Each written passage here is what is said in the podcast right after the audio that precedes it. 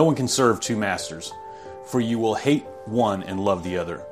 You will be devoted to one and despise the other. You cannot serve God and be enslaved to money. Matthew 6:24 New Living Translation. Strikers, how do we get our finances in good health? Let's find out next on the Mighty Anvil.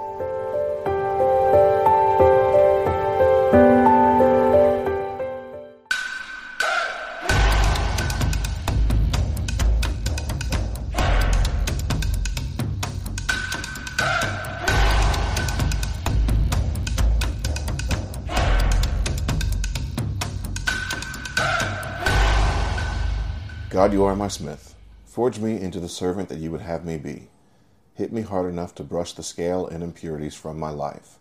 Draw out my life to the length that you would have it. Make me tough enough to resist persecution, and temper me so that I am hard enough to withstand my temptations. Lord, as I go through life, put me back in the fire from time to time to repair me as I get blemished with sin. And when my life is over and the fires of life are all quenched, grant me a home with you in heaven. Amen. Amen. Amen. Alan, good to see you another week. How you doing? man. I'm doing pretty good. Doing pretty good. Yeah, yeah. I heard you got a birthday party this. Oh no, not a birthday party. Uh, Shannon has a baby shower to go to today. Oh, Yeah. um, funny story that I heard this week. I have a friend, and well, and she's got a friend, and neither one of them are fans of kids. They don't have any kids. They don't want any kids. They don't like kids. But they got invited to a baby shower. And when they went, all they could do was trying to figure out who the heck brings kids to their baby shower. And I'm like, it's a baby shower anyway. I thought that was pretty funny. Uh, you're not going to the baby shower? No, I am not. I'm staying home with the boy. Nice. Yeah. Nice. Where's the daughter going?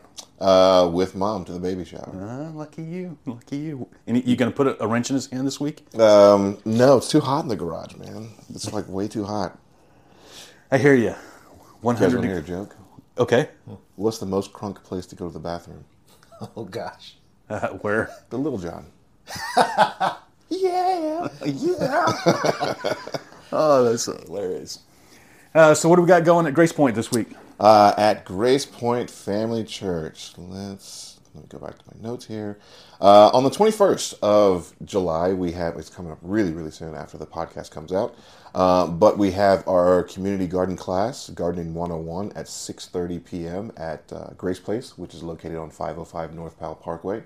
Uh, also coming up in August on Thursday the 11th at 6:30 p.m. we have our women's summer nights um, where they do it's a couple hours of impartation. They feed you guys dinner. They feed the ladies dinner. Excuse me, feed the ladies dinner, and then um, you know they'll have some guest speakers uh, talk about how God's moving in their lives. And then other than that, we have marriage night on the second Saturday of every month. So you can find out more details at GracePointFamilyChurch.com. You said gardening class? That's yeah, cool. we, so we have a community garden out in Anna, and um, it's actually it looks really good. It looks really good. We've had uh, a lot of help from the community, the people driving by, you know, kind of asking questions, what's going on, and then you know, the next thing you know, they're like showing up to help out, and so it's it's not only like it's so it's part of it is for the um, food pantry that we have. It's like fresh fruits and vegetables um, that we're growing for the food pantry, so that you know everybody. I think nowadays a lot of people are concerned with where their food's coming from. Has it got pesticides in it and blah blah blah. So it's like these are fresh, like you, you're you're seeing them grow like right here, so you know where they're coming from. And then on top of that, it's also getting the community involved. Kids can help out. I mean, whoever you want that is interested, come help out, learn how to garden, learn how to grow your own fruits and vegetables. Um, you know, you're, you're talking about preparing the soil and when to water and fertilizer to use. I got some Carolina Reaper seeds. Could I pass them on to you? You probably could. We could. Yeah, you know, I've tried to grow could. those things four different times, Uh-huh. and I, well, I'm trying to grow them in the house because one, it is just way too hot outside. So Well, they're reaper seeds. get a little heat for the heat. Yeah. All right, and then uh, the, what was the other one that you were mentioning? The summer nights. Yeah, summer nights is. So for- when when you when you say summer nights, do you hear the Grease song? Those. Uh, I know that's what I thought of too. Yeah. No. No? It's, Didn't it's not that? that. It's not. It's not that kind of summer night. All right. oh, not those kind of Not summer those nights, right kinds. on. Hey, so at ELC we have uh, package, packing summer lunches July 22nd from 7 p.m. to 8:30 p.m. Homeless outreach is uh, July 23rd from 12:30 to 4:30, and Sunday, August 7th, is back to school supplies following the second service. So, if you're in need for school supplies or your kids in need for school supplies after the second service, uh, there will be an opportunity to get some uh, some of those supplies. Uh, upcoming embrace events. Uh, first steps on Tuesday, August 30th, from 10 to 11:30. Uh, small group information meeting for people who want to learn about different ways to adopt or foster. Uh, get answers to all your questions and know what the next step in the family process is. Register on uh, the website at www.embracetexas.org, and that link will be in the show notes. Right on. So if uh, people want to get a hold of us, Alan, If people want to get a hold of us, they can email us at mightyanvilpodcast at gmail.com. Uh, you can also find us on Instagram at Mighty Anvil Podcast, and our Facebook group is called the Mighty Anvil.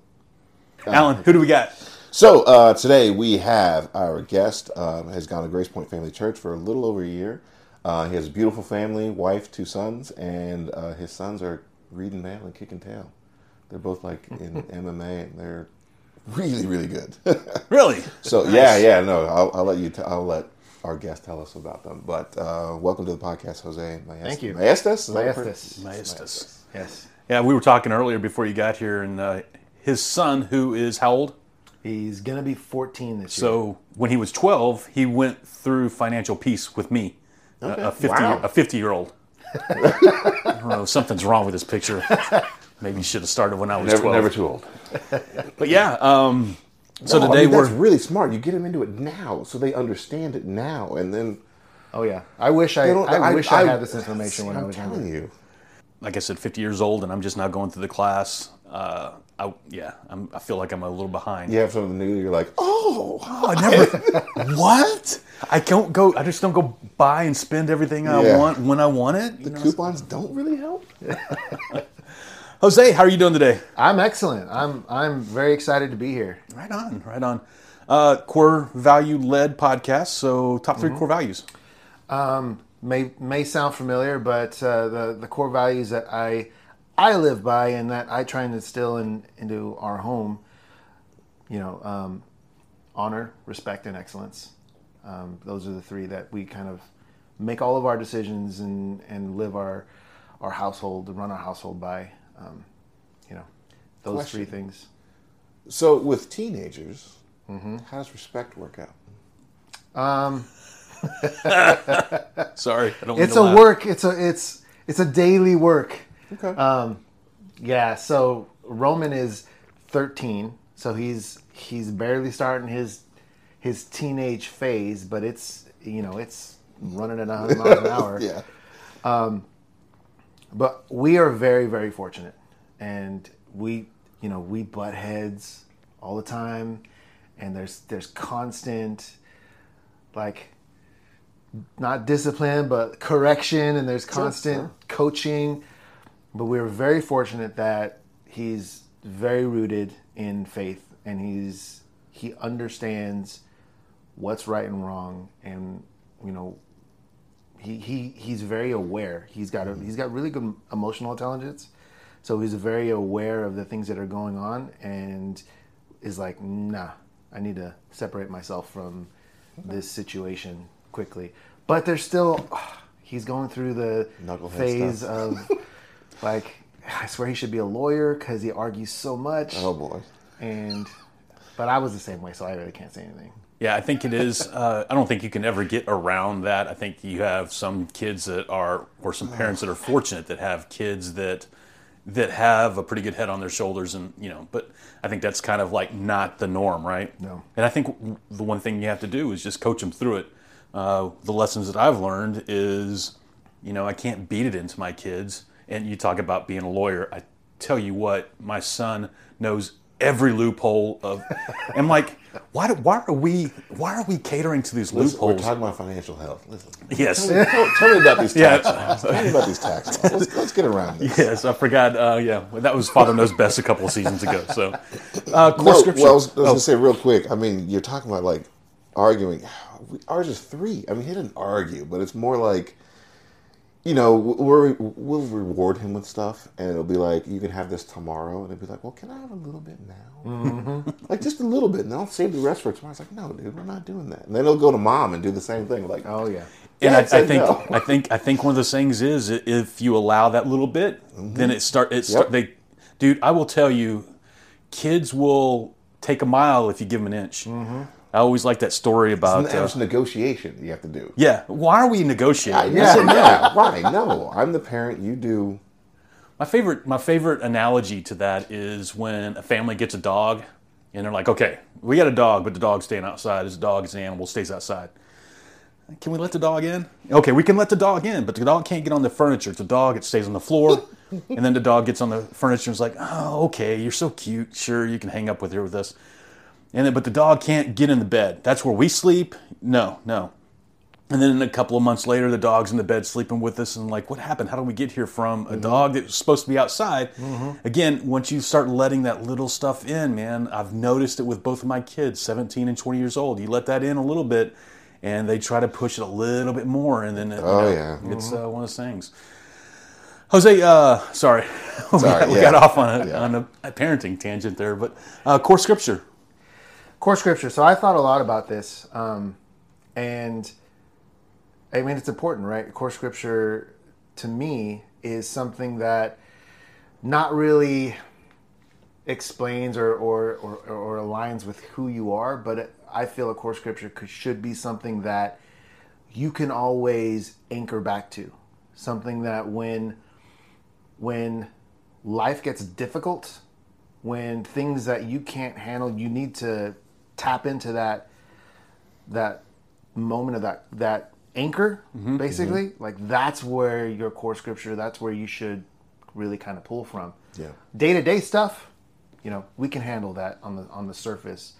Um, so I think my core scripture, I I I kind of went went back and rethought about this, um, and I think it Isaiah forty thirty one. I think is is where I want to anchor to, and it's really it talks about trusting in God, and so it goes. But those who trust in the Lord will find new strength. They will soar high on wings like eagles. They will run and not grow weary. They will walk and not faint. And I think, especially just given our journey as as a family through this financial journey that we've been on in the past five years, this was the center of everything. Like, it wasn't easy. It's still not easy.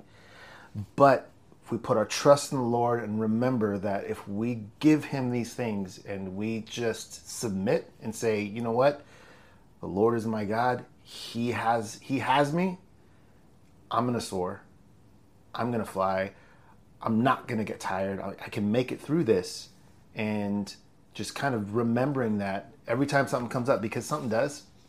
You know, financial always peace. does. Always financial peace doesn't mean everything's going to be great and everything's always going to be fine and you're never going to have struggles. Financial peace means when something happens, you can handle it.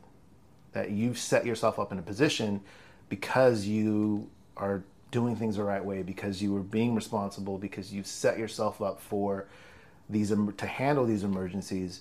That you have the ability and the skills to get through it and um, you know with god as your rock you can you can make it through anything Amen to that. On a side note, that I'll cut this out. So you've drank these C4s before, and I told you that they got that beta alginine in it. Oh yeah, the one that makes your face tingle. And I'm sitting. it and I'm makes, it, makes my, it makes my forehead. So it really is to go work out. You know, you, you drink one of these and then go work out. The, it, it opens up the, the cells to let blood flow a little bit more. And I'm uh-huh. sitting here, my ears and my head is like burning. Yeah, because I was talking to Brian this week, and he's like, "Yeah, I'm going to get me a C4," and I'm like, "You're not even going to go work out yet?" He goes, "No, I just like them." I go, "But that has that beta alginine in it, and it makes you." He goes, "That's why I get him. I'm like, "Dude." And so him drinking it, and you drinking one last week, and I'm like, "I've had this one in the in the refrigerator for a couple weeks because I know what it does to me, Yeah. and I can't work out." But I'm, you know, I'm like, ah, you know, Brian was doing. it. I'm like, now I'm like, yeah. Yeah. anyway, sorry. 7-Eleven used to have a drink. This is way off topic. 7-Eleven used to have a drink that had I don't remember the dosage of niacin in it, and niacin does Hmm. Oh, the same goodness. thing as beta alanine. But I mean, it was one of those like it wasn't five hour energy, but it was like in that little section Yeah. or whatever, and that's basically what it's supposed to do is keep you up because it just makes your body like it makes like almost like the hairs on your arm like tingle. I, my doctor prescribed that niacin, Mm-hmm. and the the dose he gave me, I took one one night. I will never take it again because I was on fire. it was so God. hot. I mean, Your I literally felt like I was red. burning. It's weird. anyway, oh, back on topic. Yeah. So, um, Jose, when uh, when Wait, we have one last question. oh, do we? Oh, Your favorite toy growing Oh up? yes. Oh, oh my gosh. So I think that really, the different phases Yeah. of growing up, right? So Yeah. when I was little, it was all about like Voltron, like the real like metal ones that were Yeah. like those were awesome. Um, but then I used to always out, go outside and play with my friends. It was all about football and basketball. But then when I got rollerblades, I can't remember how old I was. I was probably nine or ten. Um, I got my first pair of rollerblades, and then I was just hooked on those for I don't know how long. We built a half pipe in my back in my neighbor's backyard. So Nice. yeah, it was it was hilarious. we So your a- neighbor's house was the one to go to. yeah, he was on. Yeah. Well, yeah. We so we built a half pipe, and then uh, we had these these little handwritten um, waivers that we would have our friends sign because we didn't want to get in trouble if they got hurt. On Yeah, the, that'll hold up in court. yeah, exactly. Wait, yeah, yeah. The lawyer. Who is that that decided the handwritten waivers? That's awesome. That's funny. Yeah, I remember uh, rollerblades. I love. How much? How old are you? Uh, Forty-two. Okay. Uh, so you're 10 years younger. Yeah, I, um, w- me and my cousins would get roller, our rollerblades and go to parking garages and see how Oh, yeah. fast we could Oh, go yeah. down The the, park. ramps. Yeah, Yeah. it was so much fun. Uh, some interesting stories back in those days. But And then you chew through that little bitty stop at the end. Oh, I know. oh, th- we took ours off, I took mine off too. I never what? used them. yeah, no, there was, and I don't know how we stopped. Now, probably a lot of falling. Yeah, A lot of falling. a lot of scraping the back. Oh, Oh yeah, yeah, yeah. the wheels, the wheels having that flat spot really, really made it difficult to skate. Yeah, I love me some rollerblades. Well, we didn't mention. I think I, I was a Lego guy last weekend. What, what- did you mention a toy for you? Um, it, yeah, I was, Le- I was Legos too, but I mean, we never got like to. I didn't get to the point to where we had like the, the giant sets or anything like that. Like I, you know, the Millennium Falcon one is like awesome, but it's also like a thousand bucks. I'm Yeah. like, it's just gonna sit there and collect dust. I mean, it's cool. I'd love to have it, but it's gonna sit and collect dust. So no. I think we might have mentioned this on the weekend from A to Z once, but I went back because I'm I'm really nostalgic. I love have I'm looking for the old toys, and I had my Lego set was all this all space Legos, and it would literally take up this room. I, I laid it out, and uh, but I, so I was looking back and going to see, hey. You know, I wonder how much these sets would be today. And you can find them on eBay. Oh yeah. But the set that cost me thirty five bucks back in the day is over two to three hundred dollars now. Oh my gosh. And I'm like, oh. And I try to get my son to to save all his Lego sets, but he, you know, being a kid, he didn't care. Mm-hmm. His cousin, on the other hand, has Lego sets and put together all the boxes, nothing's missing, all the so they're sitting on the shelf, like you said, collecting dust. Mm-hmm. But when he's 40, 50 years old, man, that's going to be a little gold yeah. mine. And financial planning right there. Yeah, I actually so I have a um, a PlayStation Two game that's worth two hundred dollars, and it's in the disc case and everything. Still works. So um, it, on eBay, I looked at it and it was like two hundred bucks. I was like, oh, I got this game. I loved it. It was a great game though. And you haven't sent, you haven't sold it yet? No, Car parts yet? I mean, no, you think that that would buy you a nice I've little. got I've got money for car parts. Gotcha, gotcha. I, now it's now it's just trying to like find time to actually put them on the car so I can get rid of the boxes. yeah. Yeah, make the wife happy, huh? Yes. Um, so, I was like, why is financial health important? Well, I think there's, I mean, there's a lot of reasons why financial health is important. When it comes to our faith, I mean, we're taught in the Bible to manage our finances, right? We're just stewards of these finances. God blesses us with everything we have in our life. He blesses us with our finances, and it's it's our duty as children of Christ to manage those in a way to where we can help build up the kingdom. And not only that, but the whole purpose of of us building wealth and and and having um, having financial blessings is so that way we can then pour out into other people and we can be generous and be over the top generous to change and affect and impact other people's lives. So, from a spiritual perspective, that's one of the main reasons why it's important to have financial health, is so that way you can become a blessing onto other people. Financial health, just in general, being important, it affects and it pours into so many other areas of your life. Stressors, like, you know, money Oh, yeah. stress is huge, and that affects your physical body. So, your physical health is being affected by your financial health. Same thing with a marriage. You know, marriage, uh, money fights, money problems is the number one fight for between marriages, and it's the number two reason for divorce. So it's huge. Having financial health also helps with your relationships, um, and then um, just being being financial financially independent and having financial peace, um, especially when it comes to debt and being debt free, that opens up options. It gives you a choice in life. Uh, You think differently when you don't have to have a payment. When you don't when you don't carry a mortgage, you your choices have a different have a different route. You know, when you you're you're looking at a job, you're looking at a job saying, okay, well, I need this. This job would be so great because we have this huge mortgage and I need to pay this. I don't really like it that much, but it's going to help really. It's yeah. going to help a lot. When you don't have that mortgage, you're like, you know, I don't really like this.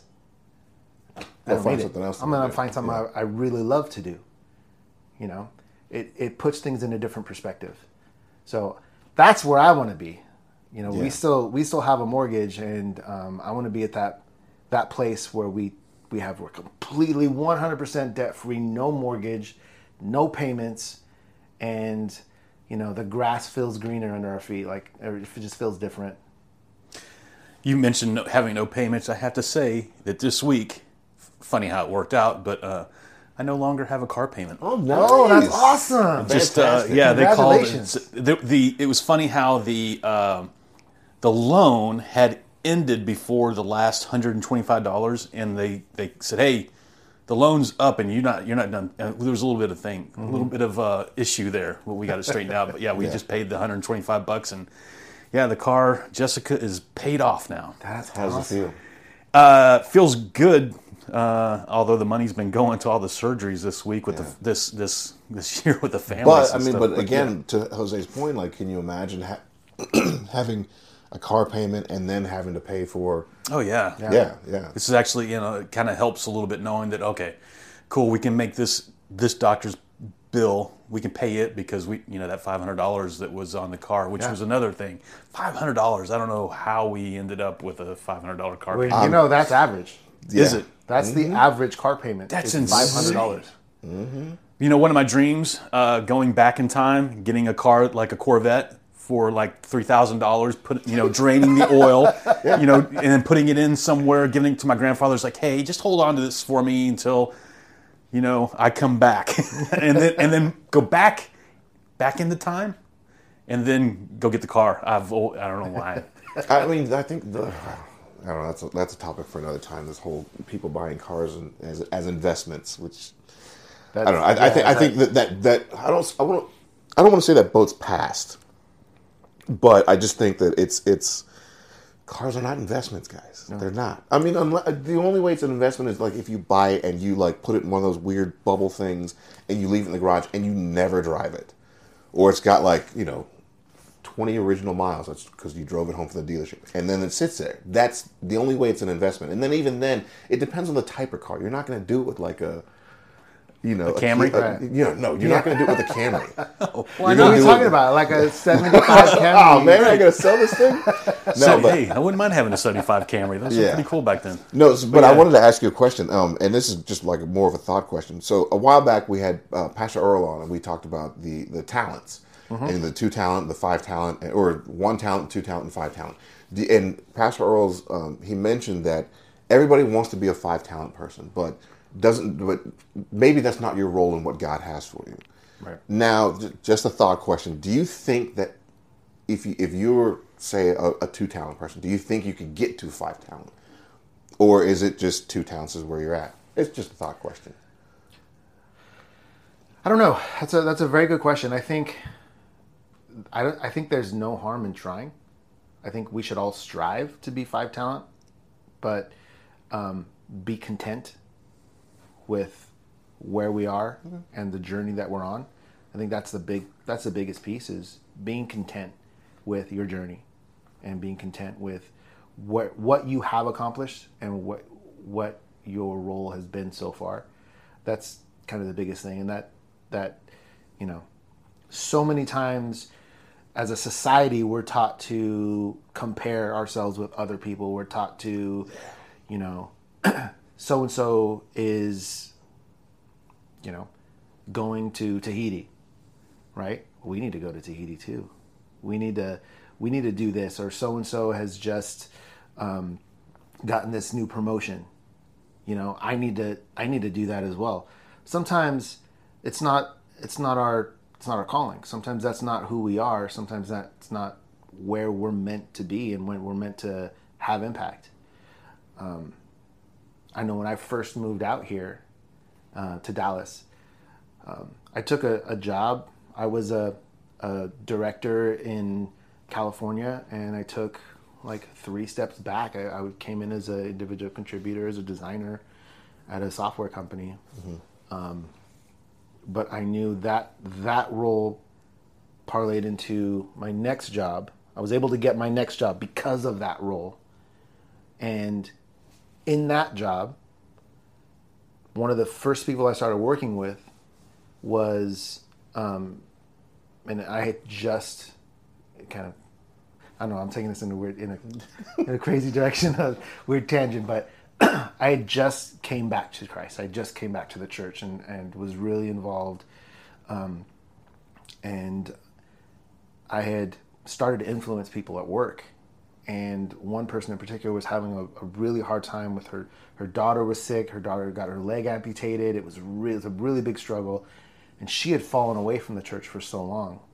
Um, and I just started to kind of pour into her and give her some worship music to listen to in the morning on the way to work, and just to kind of change her her mind frame sometimes because she was going into some dark places, and um, you know, I felt like I was put there. The path that I, I was brought on, I was put there for a reason, um, and I had to take a step back in order to get there.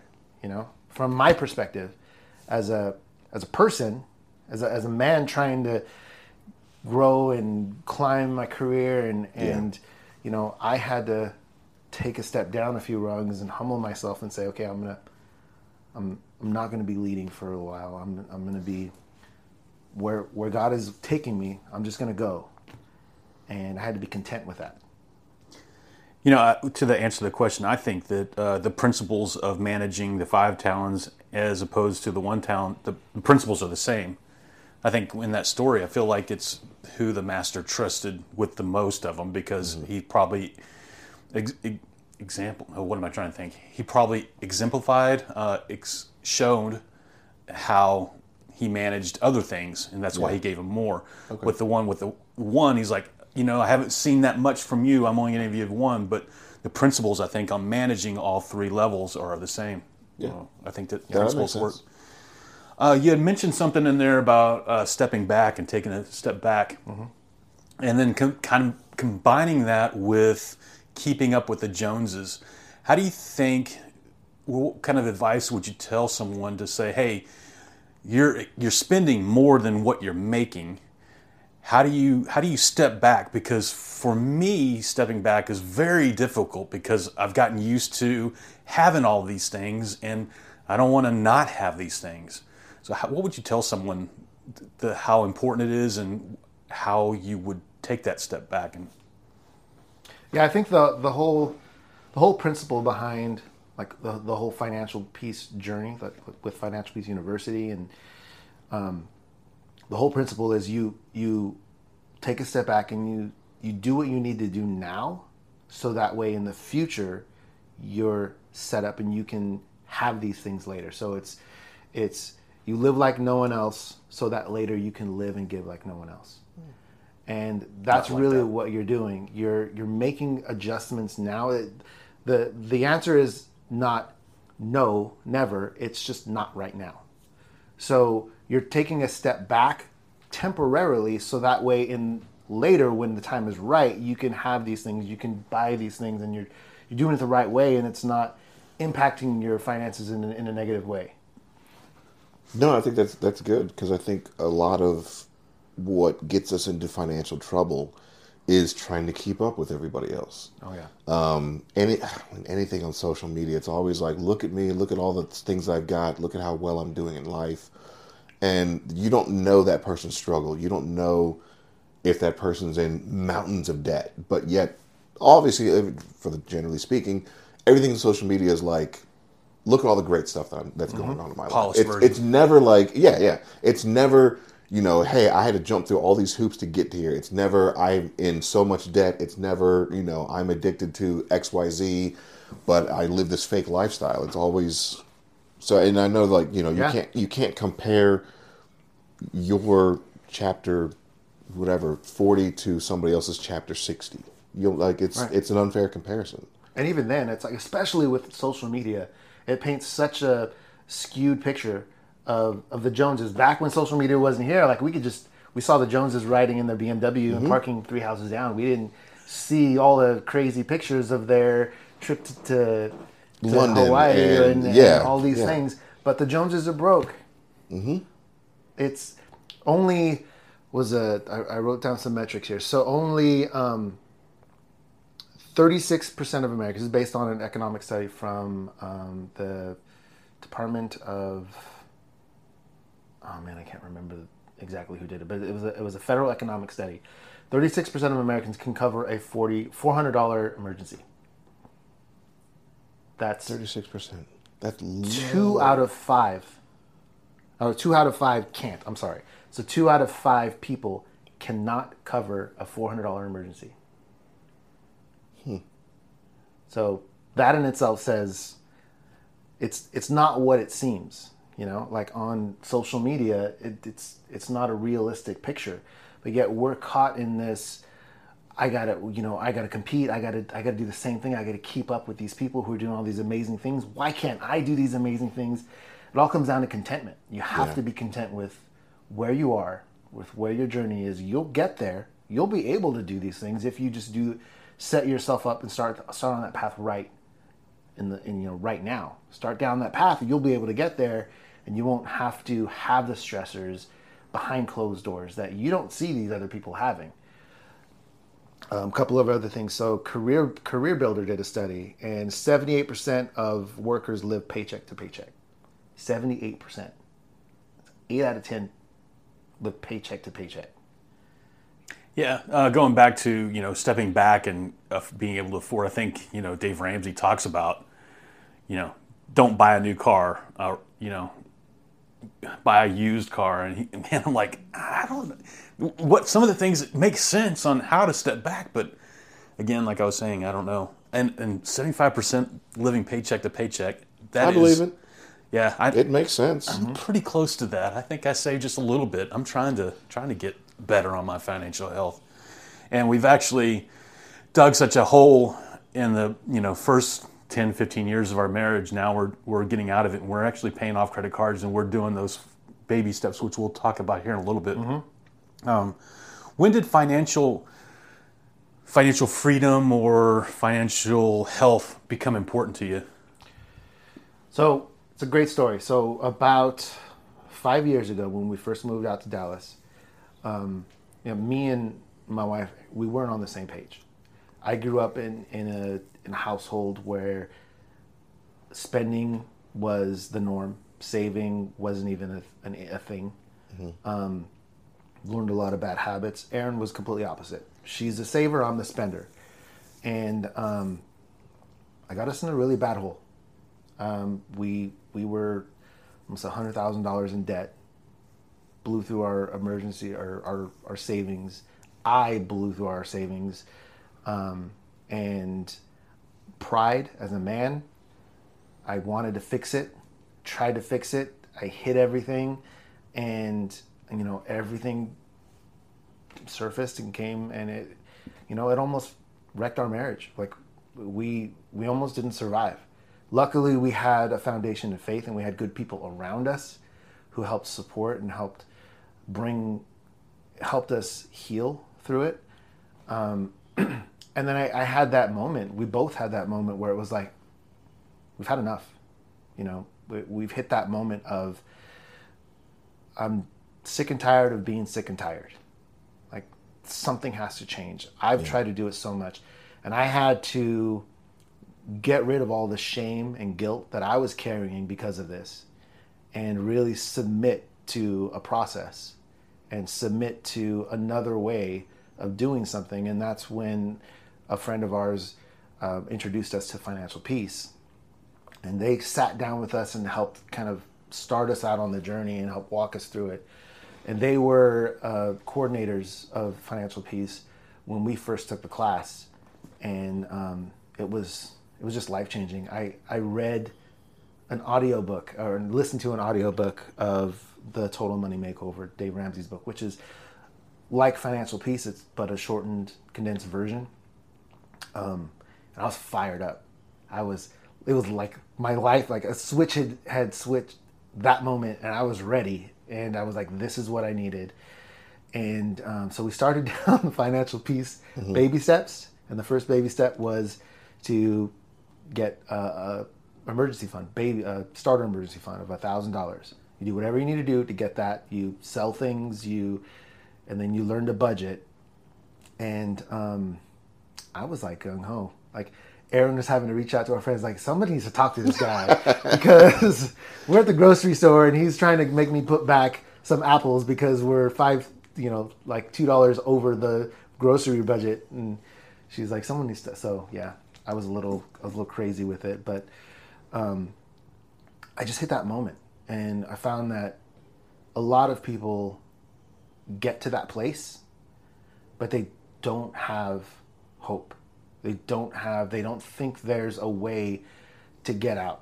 Because like we were on one income, and we were eighty-five thousand in the hole, and all of our money was going out. None of our money was coming. Like we were were paying out more than we were make than we were making, just because of all these payments, and um, a lot of people don't realize that there is a way.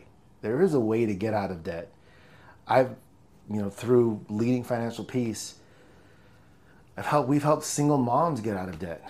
We've helped single moms get on the right track, and they're working one job, taking care of the family. They can do it.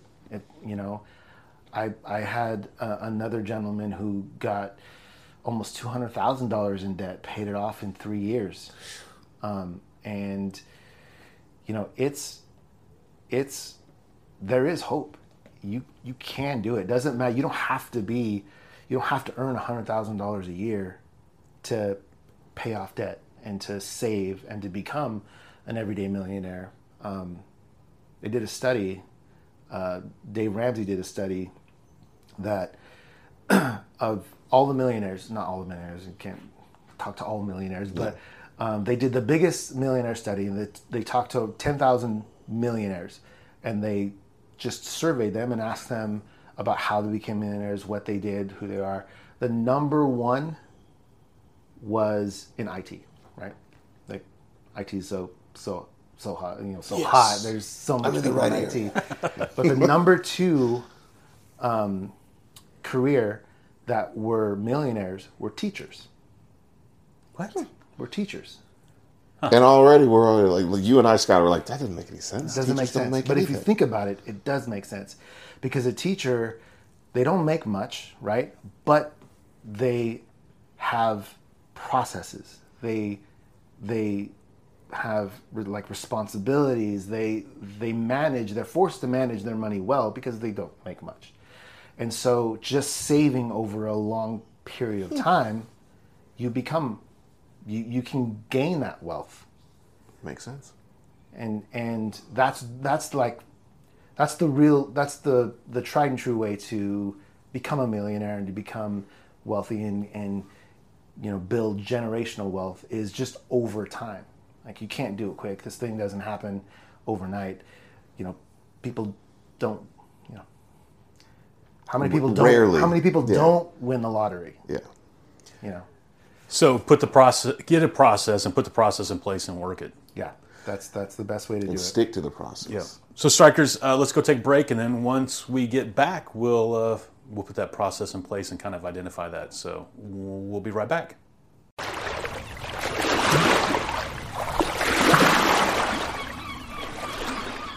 If you haven't heard about Anchor, it's the easiest way to make a podcast. Let me explain. It's free. There are creation tools that allow you to record and edit your podcast right from your phone or computer. So you can be heard on Spotify, Apple Podcast, and many more. You can make money from your podcast with no minimum listenership. It's everything you need to make a podcast in one place. We use Anchor for this podcast and our other podcast, The Weekend from A to Z. So if you're about to start a podcast, lift Anchor with Anchor FM and set sail on your new adventures.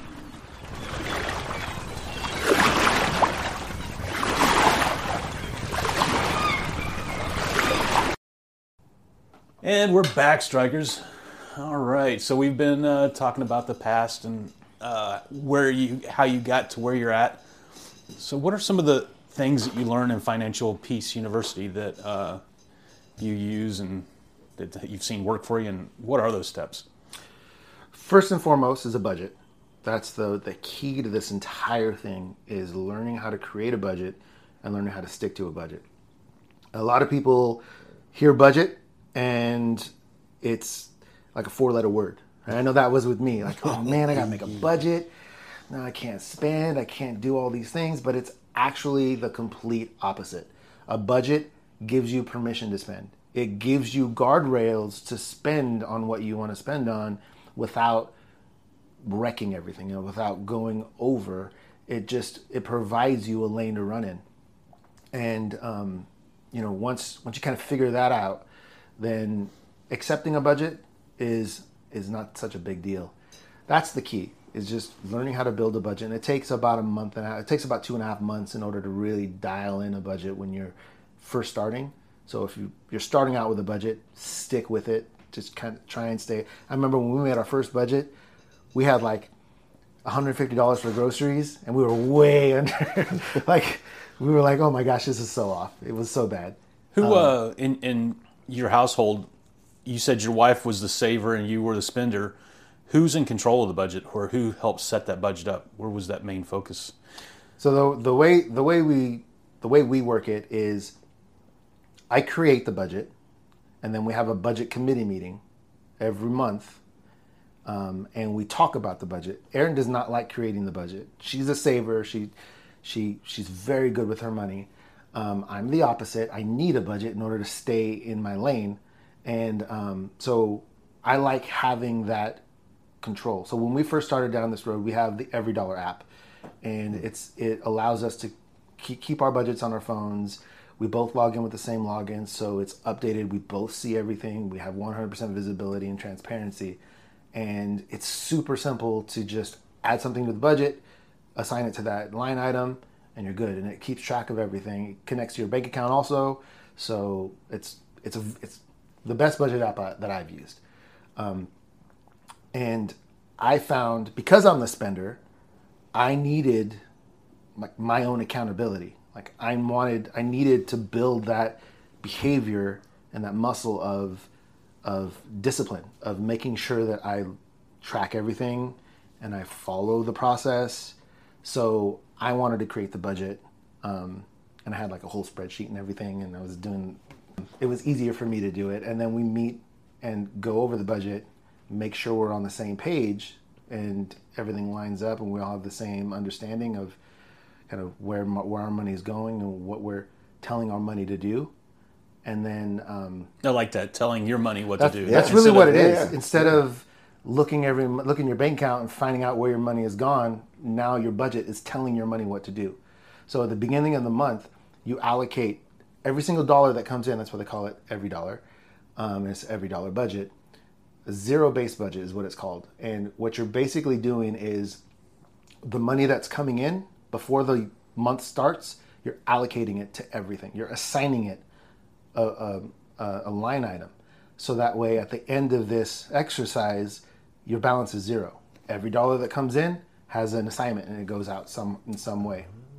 So not to say your bank account is zero, Right. Because you want to keep a cushion in your bank account, um, just in case you you you know you didn't you didn't uh, you forgot about the yearly membership to Disney Plus or whatever it is. You know something comes in, you want to make sure you have a little cushion in your bank account to cover the, something unexpected. But your budget should be zero at the end. Is every dollar that comes in should have an assignment. You should be telling it what to do. And then as the month goes on, when transactions come in and you're spending money, you're you're updating the app. Um, app is super easy to use. I update it every like I go put gas, I get in my car, grab the app, put it in there, and then drive off. So I don't forget. That's something I had to learn to do myself. Um, but we meet every every week, Erin and I. Still, we meet every week to go over our calendar and to go over the budget and say, okay, where are we at with the stuff? You know, um, how do our grocery budget look like? What are we spending this week? What are we? What are we? And it's just, it's a it's a behavior you have to learn. And like I said, after like two and a half months, you kind of get the hang of it, and your budget starts to be a lot more accurate because you kind of see what you're spending. That first exercise, though, I could tell you, it's it's eye opening, and it's almost like you give yourself a raise because you see all of the things that you're spending on, all the things that you don't need to be spending, and then you start cutting those things out in your budget, and then you have all of this extra money that you can start now applying to, towards your debt and starting this snowball, which is step two. Okay. So The thing that so I was going to add like what has worked because Shannon and I we don't wait. Quick question: Do you and Erin have a joint account or do you have each have your own bank accounts? we have joint accounts. So we we had separate bank accounts, but then we repurposed them, and we're like, so we we brought them together so we both have access. But we use one. We have two checking accounts. We use one for bills, and we use one for spending. So when we get our money in on our, like our paycheck comes in, we we take all of the stuff that we need to pay regular bills, cable, you know, electric bill, all that kind of stuff goes into the bills account, and all of that is set up with automatic um, automatic payments, so we don't have to worry about it. Is that is that something that's recommended by Dave Ramsey or you know the financial peace about the automatic? I don't know. I'm just curious because I feel like it kind of goes along with trying not to use credit cards and using cash instead of credit because they say that once you have that cash and you're actually giving it to them, it's not as easy. It Right. makes it more difficult to go, wow, I don't want to spend that. But when it's a credit card and you're not seeing that money, Yep. it, so when I was just wondering, um, and it's obviously worked for you Mm-hmm. about the auto auto spend. I think we do a lot of that as well. But I was just wondering how that correlates with the cash as well. I hate the auto drafts. I want because I want to know what's coming out. I don't want Yeah. to just see it disappear. I want to go. I'm going to pay this bill. Now I know it's taken care of. I'm going to pay this bill. Now I know it's taken care of. That's the way. I mean, the only thing that's on auto draft is like the car insurance. It's just whatever. Mm-hmm. But like everything else is like I want to see it. I want to know what's going towards, and now I'm good. Yeah, and it's really the the great thing about the the zero based budget and the, the what what financial peace teaches is this is a framework, but you make your budget how it works for you and your lifestyle. Gotcha. So, like Alan, like you said, that works for you. Yeah. You want to see that, then that's that's what you should do. Same thing with me. When I got when I put gas, I don't drive off until I put it in the budget because I have to. That's my Sure. So that's my that's my guardrail, you know. Um, but some other people, I know the people who introduced us and who taught financial peace to us, they don't update their their budget but once every week, and they have like they sit down for like a half hour and they update their budget all at once. Um, but me personally, I have to do it every day. That's just because I have to hold myself accountable because I'm the spender. So I was gonna say what I wanted to say after that was um, I I'm also the spender in our family. Um, I think And Shannon has a little bit of both. I, I believe she has a little bit of like I'm to save, and then she also has. We found she has a. Anyway, there's a letter that came in the other day from the bank. And I- Careful, she hold can hear this. No, no, yeah, no, she's gonna hear this. And I was like, there's a letter that came in the other day, and I was like, hey, what's this? He was like, you know, whatever the name of the bank was, and she's like, oh, it's trash. Throw it away. They're trying to get me to sign up for a credit card. So I was like, I, I decided to open it. I opened it, and I was like, babe, there's twelve hundred dollars in this account. She's like, "What are you?" She thought I was joking, and I was like, "No, no." So I showed it. It's like it's a statement for twelve hundred bucks. She's like, "I had no idea I had this." I was like, "What are you going to throw money away?" No, I was, I was making fun of her at that point, but it was it was a joke that we had, and it was funny. But uh, what I was going to say is what I did to because I'm because I'm the spender.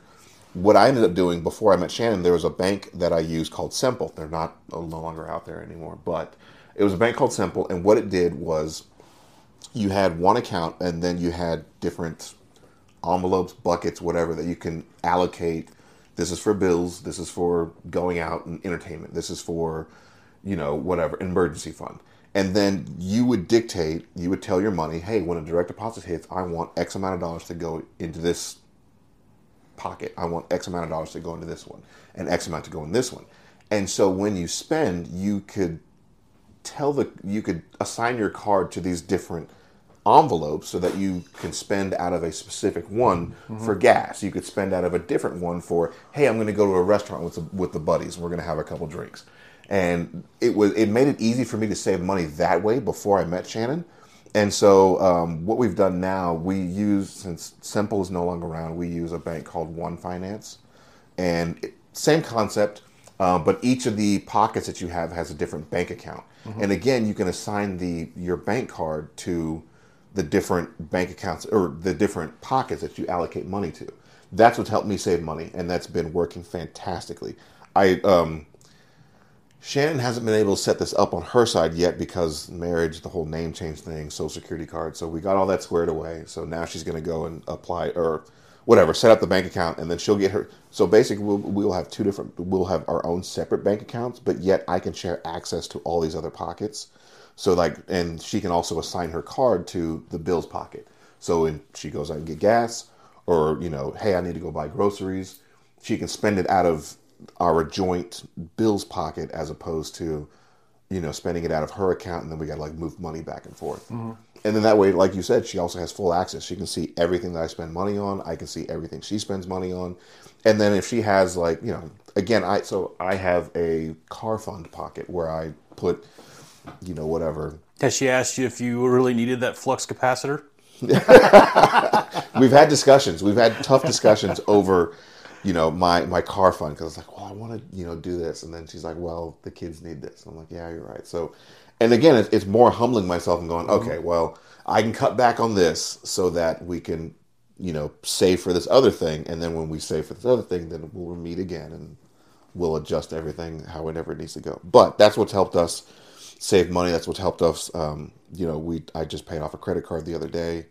Um, but yeah, so that's that that's what's helped us anyways. Yeah, and that's great. I love that because that's that's very similar to one of the principles that are taught in financial peace and the, with the envelope system. And what they teach is because a lot of the people who come into financial peace, um, they're they're they've learned bad habits, right? And they've had they've hit this point of I've had enough. I need to change, and they need something. They need guardrails. Yeah. They need to, to have a, a very different systems. So they teach the envelope system, which is strictly cash, 100% cash. So there's envelopes for spending, an envelope for groceries, an envelope for bills, an envelope for you know, spending, an envelope for the car fund, whatever it may be. Um, and they're, they teach to take the money out of the bank, put it in the envelopes. When you've spent it, you're done. Like you don't have any any more money left in that envelope. You can't use it. And there's a um, similar to what you were saying earlier. There's a physical, a, a physiological uh, change that happens when you spend cash. When you use cash and you're giving somebody at a cashier, you're giving them money, and it's getting, getting taken from you physically and then in exchange you get something else. There's a different mental or psychological impact than if you, you swipe your card, you get to keep your card, and then you get that thing that you you're buying. Man, I feel like on that aspect right there, I am not helping my kids with that because, uh, dude, I don't carry cash around. It's it's a card, and I, I yeah, that's and then you know, hey, Dad, can I go get something to eat? You know, because right now I don't feel like fixing anything, so it's you know, give them a card. And yeah, I think that's creating a bad habit with our kids. Is like, okay, I got a card here. I don't, you know, I get the card back and I get the food back. So, yeah. and that's I think that's a huge key for parents that are have the younger kids to make sure that you're doing, you know, it's it's a cash transaction so that you can see that. And I think that with a little bit of background from me, I had that cash growing up and I just transferred over to the card. But uh, you know, getting that allowance and it's hard to let go of that money, man, because you know. But yeah, a lot of times too when I when I first when I first started, um, and I still do this. Like if I'm going on vacation or something, and I have saved up money that this is my spend money, I'll make sure that the like when I get it from the bank, I won't go to the ATM. I'll go inside and say say it's two hundred dollars. I'll say give me two one hundred dollar bills because I don't want to break a one hundred dollar. oh, bill. when they broke, they Oh, go. yeah. like I'd want to keep it in my wallet, and I just you know just breaking that it gives me an emotional response. Mm-hmm. Yes, no, I know. No, it's it, it's that true because now it's like I'm going to carry all like change around and. But it's like if I have two hundred one hundred dollar bills, like, do I really need this, mm-hmm. or do I not need it? And it's like, okay, well, I don't really need this. and it's those it's it's injecting those pieces of friction into that process into that hmm. into that what society and what commerce is trying to make a frictionless experience like they want they want to eliminate as many decision points as possible between you and buying their product and a lot of a lot of restaurants now and a lot of like um, like bars or they're getting rid of cash altogether. They're using only only cards, only debit or credit cards, because studies have shown that people spend more when they use a card than they do with cash. my old employer did that too. They they uh, well, I think it was in. Res- I think it was twofold in response to COVID, and then to what you're saying um, was contactless pay. Now you you can pay through the app, and you don't even have to like carry cash with you. They won't accept cash anymore. And I think you have you have a very good point now that you actually think about it. I mean, if you think about it, like Amazon, they just come to your door and drop stuff off. Yeah. You order everything. You don't even have through to pull your card you out. You don't even have to pull the card out. So there's there's saves, one- hey, do you want to save your card? Well, yeah, you know what? I might use this later. Sure, why not? Mm-hmm. Everything asks. Every website you go and buy something off. Do you want to save this payment option for later? Mm-hmm. Yeah, sure, why not? I'll probably come back.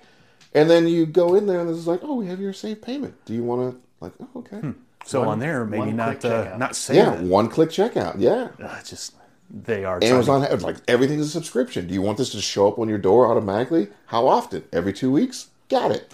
Not only do I not get the card back, I don't even have to pull it out, and I get the stuff. Yeah, and you get stuff that just it just want shows up. Have you seen? Um, there's the Amazon stores Yeah. where Yeah. you just walk in, grab something. Oh yeah, and walk I've read about those. Uh-huh. What? And it, it recognizes It's like you in, uh, from California? No, Just New. York. There's there's one in New York. There's also an Amazon store in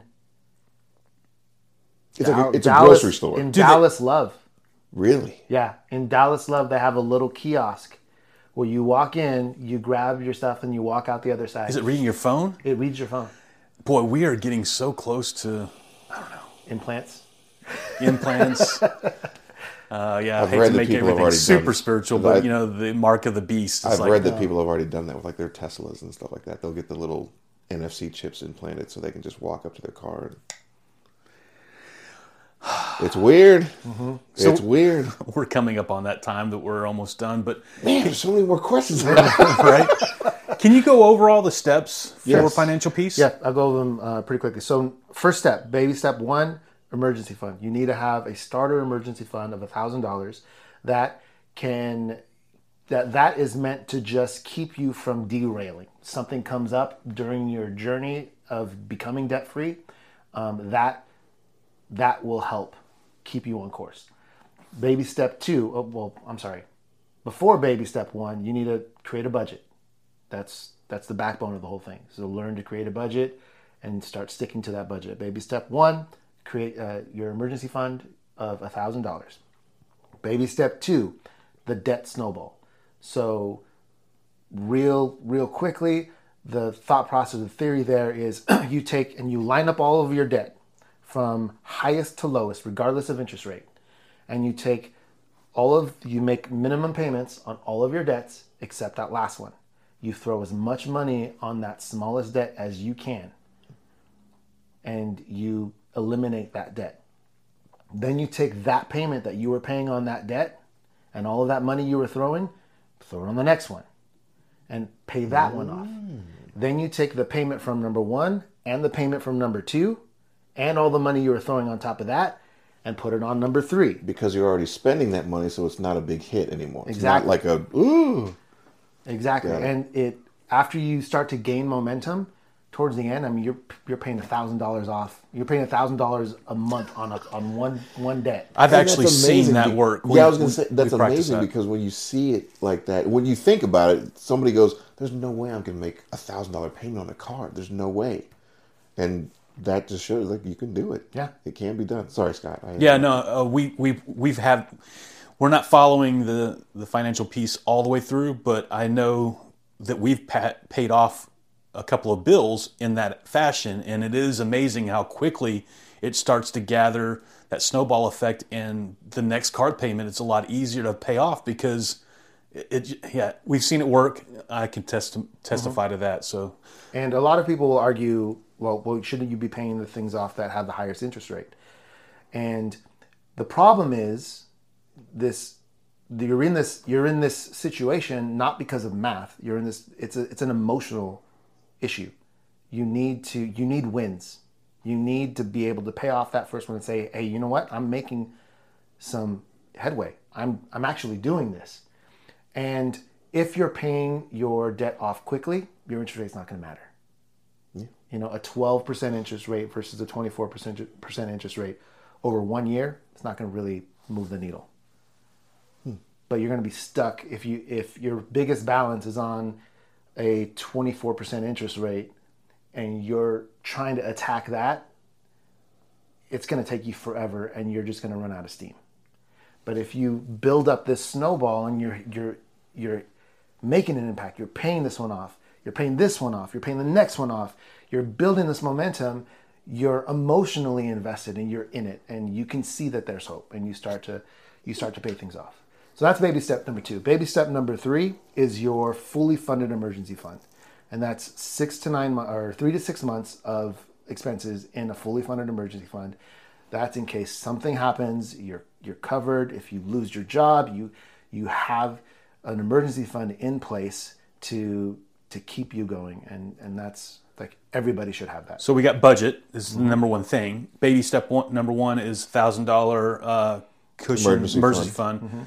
Number two is snowball your expenses, and then expense or uh, baby step four is to get your emergency. Oh, did I miss something? Yep, baby step three. Oh, baby step three is your emergency fund to get bigger, right? Yep. Three, three to six months. Three to six months is what you need for an emergency fund. Anything over that, it's not it's not really necessary. I mean, depending on your situation, I know some people have saved nine months, uh, maybe a year, just based on their occupation. Say if they're super high risk occupation, um, a police officer, someone who's yeah. they they would want more in their in their emergency fund just because they're more at risk of being out of work for a longer. So when you're snowballing, do you take when you know we discussed how you take that money and move it to your next card? Do you take part of that and start feeding your the bigger emergency fund, or is the emergency fund the the thousand dollars? Is there a certain amount once you get to that part part you continue to pay into that fund, and what percentage would that be? Does that question Yep. make sense? It makes sense.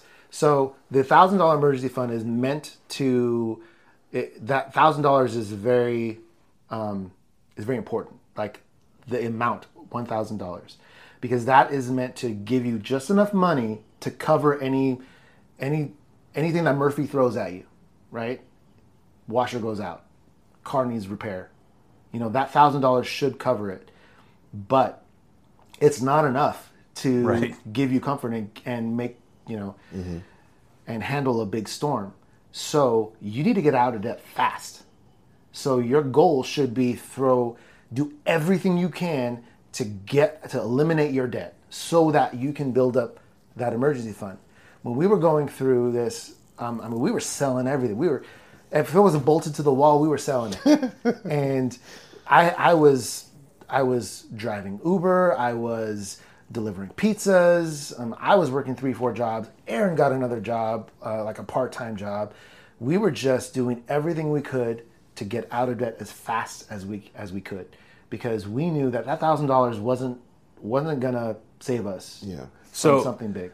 You get rid of all your your snowballing, get that done. Then you build up your the bigger. Okay, Yeah, and then so they call it gazelle intensity. Um, that's what they call it in the class. love it. Um, and it's essentially um, the the Bible verse itself is um, Proverbs Proverbs six four through five. Give your eyes no sleep, yet and your eyelids no slumber. Save yourself like a gazelle from the hand of the hunter, like a bird from the hand of the fowler. And essentially, when a the the main predator of a gazelle is a cheetah, mm-hmm. fastest animal in the in the world, and a gazelle has to outrun the fastest animal in the world. So when a gazelle sees a cheetah, they're running. They're they're off, and that's gazelle intensity. Like they're running with because they're running for their life, and that's how you have to approach debt. Like it's gonna hold you back, mm-hmm. and debt is your cheetah. You need to run from it as fast with the gazelle intensity as you can. Get mm. out of it, and don't stop there.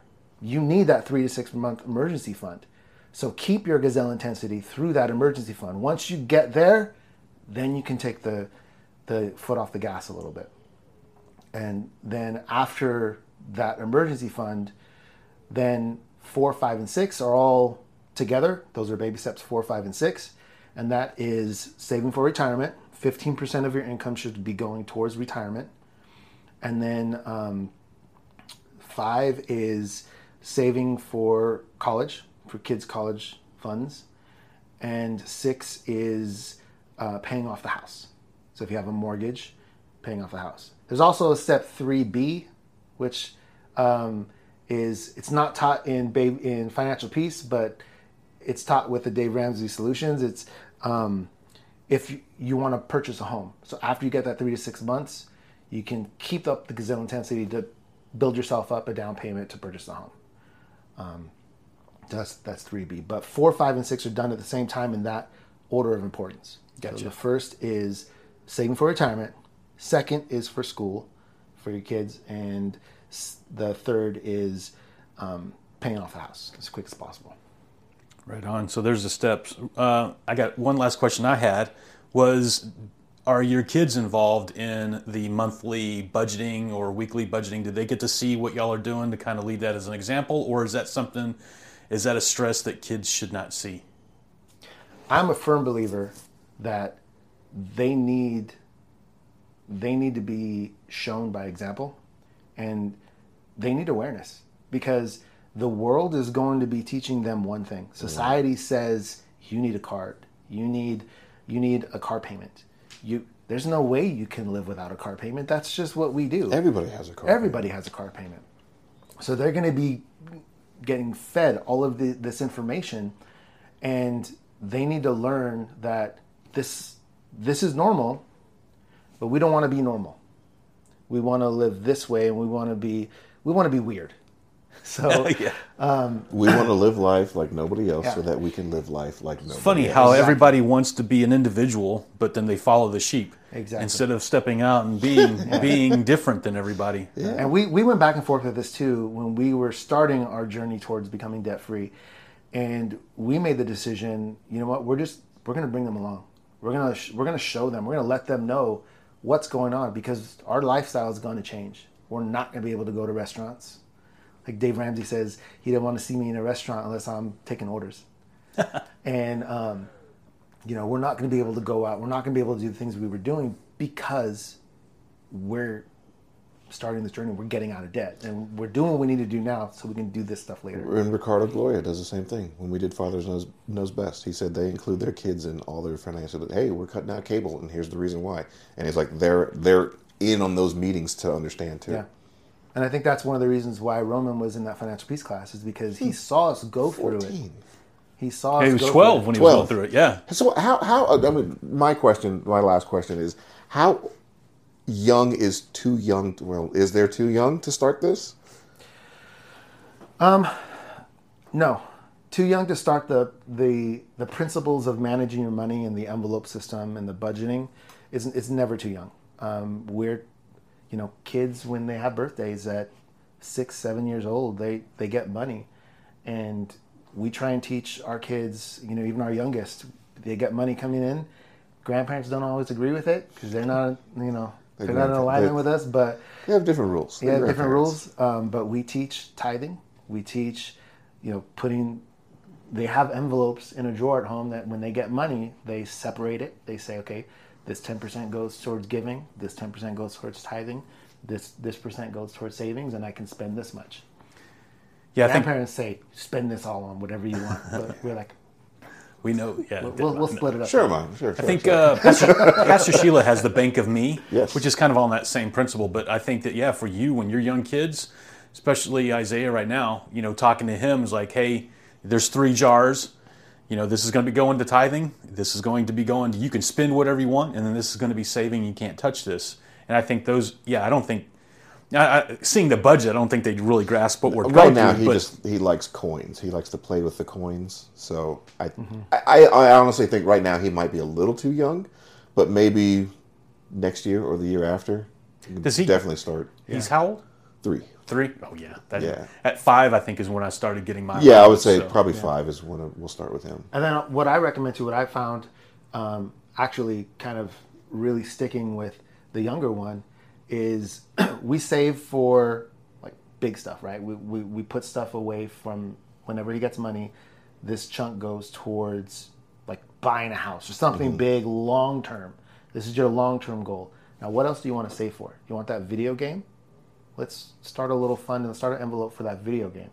So he starts saving money, and then when he buys that video game, we take him to Walmart and he takes his cash and he gives it to the register and he buys it and he has this sense of accomplishment that hey, I saved for this and I was able to buy it and it it validates and it reaffirms the concept of saving for things and purchasing things for cash. I almost think that that's three years old is not is not old is not This young the enough. Bank that I use. Sorry. Oh yeah, I, I don't, I don't think for three years old. I think that that you know, hey, this is what, what do you want to get?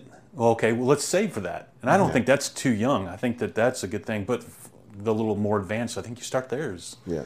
save for an ice cream cone. Well, then hey, let's you got some money. Let's put some in there. I don't know. Again, it's it's always trippy to me how how quick that hour goes. But uh, so uh, next week we got uh, Brandon Gazeway talking about physical health. Um, I'm looking forward to that because we will be sponsoring um, his coffee company, Uncensored. Oh, okay. He's going to be bringing a little bit of coffee, so Oh. nice. I was hoping that you know we get these gifts from our guests that come on. I was hoping Mm-hmm. for some money today. Oh. Somebody- I didn't get any cash. I'm sorry. Gotcha. winning gotcha. lotto numbers will work too. Yes, uh, yeah. um, and then uh, yeah. So, you have any any final? What are we doing next week? I, yeah, I mentioned to Brandon, Uh, no, that's, that's all I had. and then we've mentioned how to get a hold of people, and then so. Yep. All right. Yeah. So, Jose, uh, one of the things, a tradition we have is our guest uh, praying us out. If you could do do us Oh, the yeah. I'd be I'd be honored. Lord, we come together, Lord. We we praise you because you are an amazing God. You have blessed your children and and we we understand that you walk with us, Lord, and we just we pray that you stay that that we stay in your presence and that when we when we step out of your presence, Lord, that that we know that you are a loving, graceful, merciful God who loves his children so much that you will never forsake your children. That that when we don't feel your presence, Lord, that you put people in our path to help us feel your presence and bring bring us back, Lord. We just we pray that you give us you give us strength, you give us discipline, and you help us with our decisions every single day, Lord. That we, we know that if we submit to you, that that you will make a path and that you will help guide and, and give us wisdom, Lord. We we thank you for the Mighty Anvil podcast, for what these men are doing, Lord. I thank you and I I I, I show gratitude for everything that these men teach and, and, and the message that they give. And Lord, we just ask that you continue to to lay a hand on your people, Lord. You you continue to provide provision for those who need it, Lord. That you continue to provide healing for those who are sick, and you continue to provide hope over over all, Lord. Right now, we know that in this time, hope is what people need and what can make a difference in in people's lives, Lord. And we just ask that you continue to give hope. And we praise you because you are an amazing God, and we know that you are going to do great, great things with your people. In the mighty name of your Son, our Lord Jesus Christ, we pray. Amen. Amen. Well, strikers, till next week.